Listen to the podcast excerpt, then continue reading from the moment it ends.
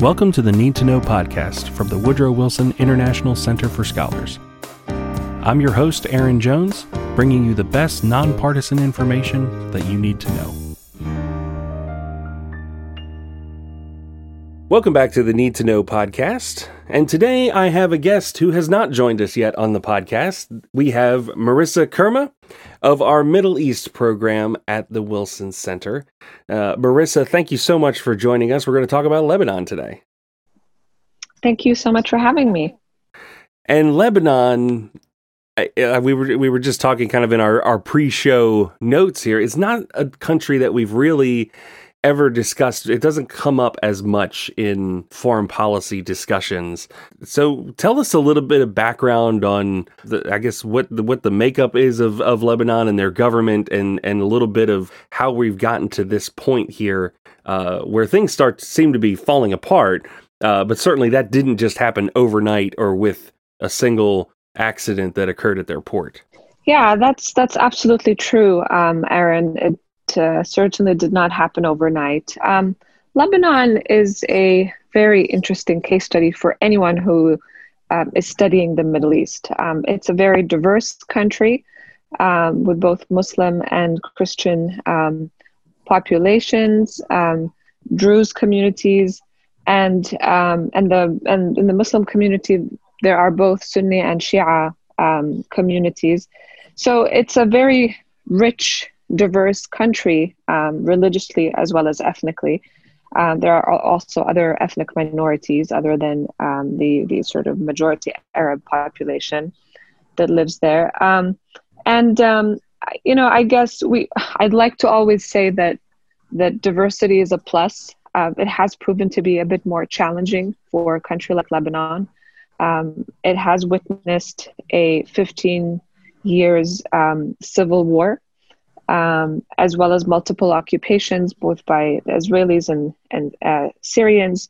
Um, and um, over the course of the last, you know, two to three decades, we've seen, um, or particularly after the end of the Civil War, we've seen um, the political system that that came about um, after the the Ta'if agreements sort of ended the Civil War has led us to where we are today, um, given the um, sectarian political system that was sort of put in place um, and institutionalized. So that is, if I can pause, pause you right there, because what does that mean? Are there political parties based on religious affiliations? Yes, absolutely. Uh, there are political parties based on religious affiliations. Um, it's it's it's it doesn't necessarily mean that they they're always um, in in opposition in opposition to each other because alliances have shifted over the course of the last few decades. Um, but uh, but yes, that's exactly correct. So um, so a, a, party like um, the, the Amal uh, uh, party, political party, is is basically Shia led. Um, the um, you know Hezbollah, yes, has its um, militant arm and is is designated a terrorist organization here in the United States, um, in Europe, and in other parts of the world. But in Lebanon, it's also a political party, and it's also um, Shia based. The um, the future movement or the future political party is Sunni Muslim led, and so on and so forth. So those are just examples um, of how basically Lebanon um, or the Lebanese political, you know, system, quote unquote, um, has been working um, up until now. And um, I think what you have seen, you know, um, on TV or read in the newspapers lately is just people's frustration with this sectarian system that has been led by the same people, by the same ruling class for decades. And unfortunately, um, it has led to the de- deterioration of public institutions, um, of you know, of governance. Um, you know, when you when you talk Lebanon, Le- Lebanese government, uh, the words um, accountability and transparency are certainly not part of the same sentence. Um, and and that's why people are so angry. I mean, this explosion, um, beyond just the death toll and the and the and the number of injuries it's it's um, um, it's resulted with so far, um, really represents sort of the epitome of the government's and the particularly the ruling class, the ruling classes, you know, negligence and just lack of um, interest in in the people's interests um, versus uh, uh, in, in the people's interests first, right? So, so I think this is where we are today um, with with Lebanon. Uh, people are very frustrated. People are angry. Um, this is going to um, impact the economy even more at a time when the country has already been um, uh, experiencing um, hardships. Uh, last October, protests broke out um, by uh, the majority of the Lebanese people. They basically, for the first time in a long time, I think, threw out their sectarian and political identities and were united in their anger and frustration at, again, the ruling elite and the government and their incompetence um, and the lack of, you know, proper public services. I mean, just to give you a sense of how bad the situation is, particularly economically. Um, and of course, it's it's a matter of well-being and survival, right? When we're talking about the economy, it's not just about the numbers, but the numbers say a lot as well. So, for example, the Lebanese currency is the, the Lebanese lira. It's been it's basically lost 80% of its value since wow. last fall, so since September, October, which is very significant. So, for example, to put, a, to put that in perspective, if your salary was 750,000 um, Lebanese liras, then it's about $500 at the time. Um, now, this is worth about $75. So, what hmm. can you possibly buy with that? Very little. Um, and of course, the country's experienced um, rising inflation. Uh, Lebanon is one of the um, uh, one of the countries with the uh, the highest um, uh, debt to GDP ratio at about 170 percent of GDP. That's you know basically at the same level as, as as Venezuela. You know, most recently, the Lebanese have been experiencing electricity um, cuts, very frequent blackouts. Many households and businesses usually operate on generators of, of, of um, you know, for electricity. Um, hospitals have suffered tremendously, particularly during COVID 19, because they had to keep things running. So this has been piling up for many, many years. And then this explosion took place um, August 4th um, and really, you know, um, sort of sealed the deal for for the the Lebanese state to be seen and felt by the people and by observers as truly a failed state. I mean, the fact that so far, from what we know, um, this was an accident um, due to negligence of the government for leaving 2,700 tons um, of ammonium nitrate at the at the Beirut port next to wheat silos and next to other storage areas where medical equipment and medicine and pharmaceuticals are stored is just absolutely insane to fathom right? It's it's um, so that that is why you know the i've seen so many slogans on social media. You know the day after um, the the explosion the lebanese were writing and expressing that today we're mourning, but tomorrow we are angry and we're going to get to work. So, I get before before we get, I want to kind of understand the dynamics of the coronavirus impact because that, of course, can have an impact on protests. Of course, you know, because we see that in Hong Kong, right? We've had protests for a year, and now uh, the government cracks down on gatherings, uh, and we, and we see that you know even in the United States, people have to make the decision: how am I going to participate in a protest safely? So, how is the coronavirus uh, affecting Lebanon, and is that part of the calculation for people uh, when they're thinking about this massive cleanup operation and for any protests that move forward? Yeah, that's a really good question. So, so pre the explosion, um, Lebanon, you know, actually took some strict measures in closing borders much early earlier on than many uh, many countries worldwide.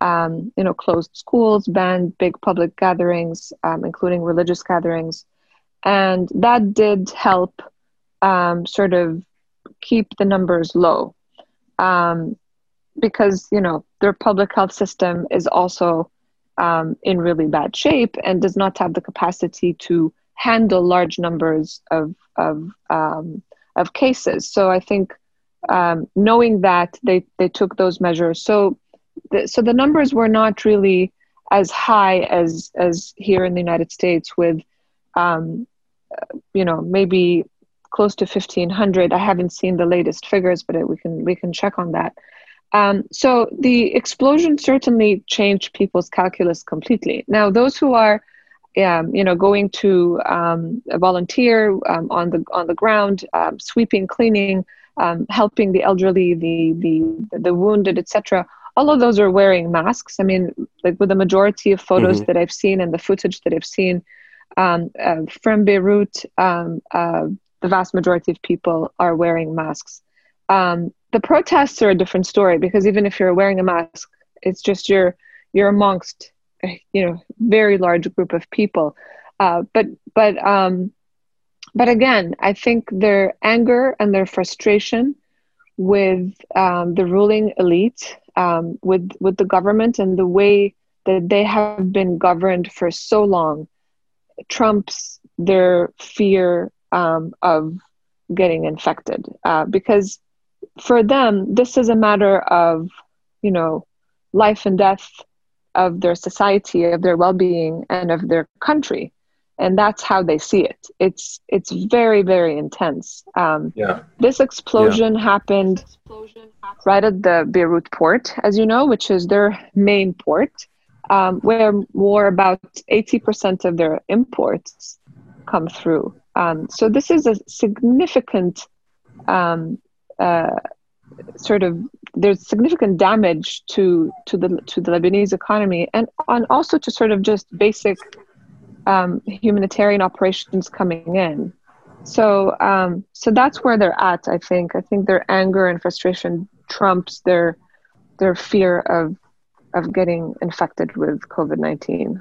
As someone who watches this from this side of the Atlantic Ocean, uh, and considering that Lebanon really is not often something that we're is popping up in the foreign policy conversation.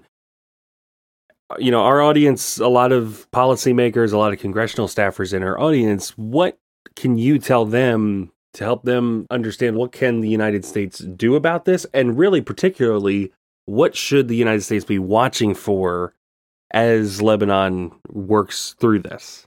Well, I mean, the U.S. government um, has been at the forefront of, of um, many uh, countries worldwide to provide humanitarian assistance, um, and um, and I know that this is much appreciated by the Lebanese people. It's also much needed. I think President um, Michel Aoun of Lebanon estimated the damage at 15 billion. So that's what's needed to rebuild. Um, so obviously, all the support that Lebanon can get from its allies and friends worldwide um, is is not just a matter of being, you know, appreciated. It's absolutely much needed at this point. Um, you know, you're right. Lebanon is not featured as frequently um, in foreign policy conversations. I think it does pop up when um, Hezbollah is um, uh, is a major player um, in political developments, and and that's for I think reasons that most of us understand, uh, particularly those who follow Middle East um, Middle East news um, or foreign policy news in general. Um, and um, uh, I, I, mean, otherwise, um, very little is known about Lebanon's, you know, ethnic diversity, um, Lebanon's uh, society um, and culture, um, as well as um, what's happening with the economy. I think the economic news sort of um, took uh, uh, got more attention last year when protests erupted, and they were very serious protests, and as I mentioned, unprecedented in uniting the people beyond their sects and their identities. Um, and so I think moving forward, beyond beyond just um, supporting Lebanon uh, with humanitarian and, and other developmental aid to rebuild, I think what's important for US policymakers and others who are interested in the region to understand is that there is, this is perhaps an opportunity for real change um, in Lebanon, not just a change of, you know, figures, but really a tectonic shift in the way the political system is set up, where um, the government represents the the people um, and the the will of the people, the needs of the people. Um, a government of technocrats with experience and expertise, rather than partisan politicians. And um, in order to start the rebuilding process, and and to start to rebuild trust with the people, because the gap has been deepening for decades, and this explosion just as i said just like sealed sealed the deal. It was it was the last nail in the coffin right? So with this this frustration that you see does that uh, and and the fact that this has been building and all that you've described do you think that there'll be another civil war or do you think that this can happen peacefully I mean, the hope is that this will happen peacefully. I mean, the, the protests, I think, will continue. Um, the protests needs are not, you know, they're, they're not out of the ordinary. Um, they're, you know, they're asking for a transitional emergency government to address the economic needs of the people, which are the most immediate need, needs. They're asking to change the electoral law in order to, to move away from the sectarian system that has led Lebanon to where it is today. Um, and then, of course, elect a new parliament and a new president. Uh, they want to to address the corruption that has eaten up public institutions and um, weakened uh, public services over the years. And they also want to hold those who have been um, in positions of power accountable. Well, I appreciate that you're, you know, of course we want peace, and that's that is of course the the the best way to do it. I, you know, as I'm thinking about this, you know, you're thinking about ruling elites for decades, as you were describing, uh, sometimes they don't go quietly, right? And that's, I guess, the the question. Uh, you know, whether or not we're going to see more violence in an area that's already suffered a lot, and that's a, um, I think, something that I guess the world will be watching. And I'm, I, I just, I like being able to to indicate these kinds of things to policymakers on things that they need to watch for on the horizon. Uh, look, I mean, protests have have been um, peaceful uh, so far, but there have been, of course, clashes with the security forces. Um, most recently, I think as recent as yesterday or two days ago, um, the Lebanese parliament also approved the state of emergency that had been declared by the government, extending um, sweeping powers to the army. Hmm. That is, of course, disconcerting to many protesters and many human rights and um, human rights groups um, in Lebanon and worldwide because they see this as a threat to their freedom to protest. Um, so, yeah, tensions are very high. Some of these protests might get uh, violent. Again, the hope is that they will remain remain um, um, you know relatively uh, peaceful. Um, I think the the other challenge, Aaron, which you know has I haven't seen it being addressed. I mean, the protesters um, are united in their in their frustration and anger and in their calls for um, real change in in Lebanon, um, and that's a positive. However, we also do not know who the leadership is emerging from these from these protests. So it's largely grassroots. Um, it's somewhat structureless. So this will also take time for it to to take shape. Um, but they have been loud and clear um, about what they need and what they want. Um, and so let's hope that with um, with you know um, international support uh, uh, to to Lebanon and to the government that will be able to to see um, some of these changes being made um, in a peaceful manner to avoid further clashes. Uh, but I, I do anticipate seeing more protests, and given now the emergency law um, and the the powers that the army um, has in in the next period, um, I I expect you know some violent clashes. We just hope that it doesn't spiral out of control and that it, it is contained because there are more immediate needs that have to be addressed. Right, right. Well, we're going to keep an eye on it and we'll have you back as this develops. And uh, really appreciate you joining us. First time on the Need to Know podcast. Merissa Khurma of the Middle East program at the Wilson Center. Thank you so much for joining us. Thank you so much, Aaron, for having me.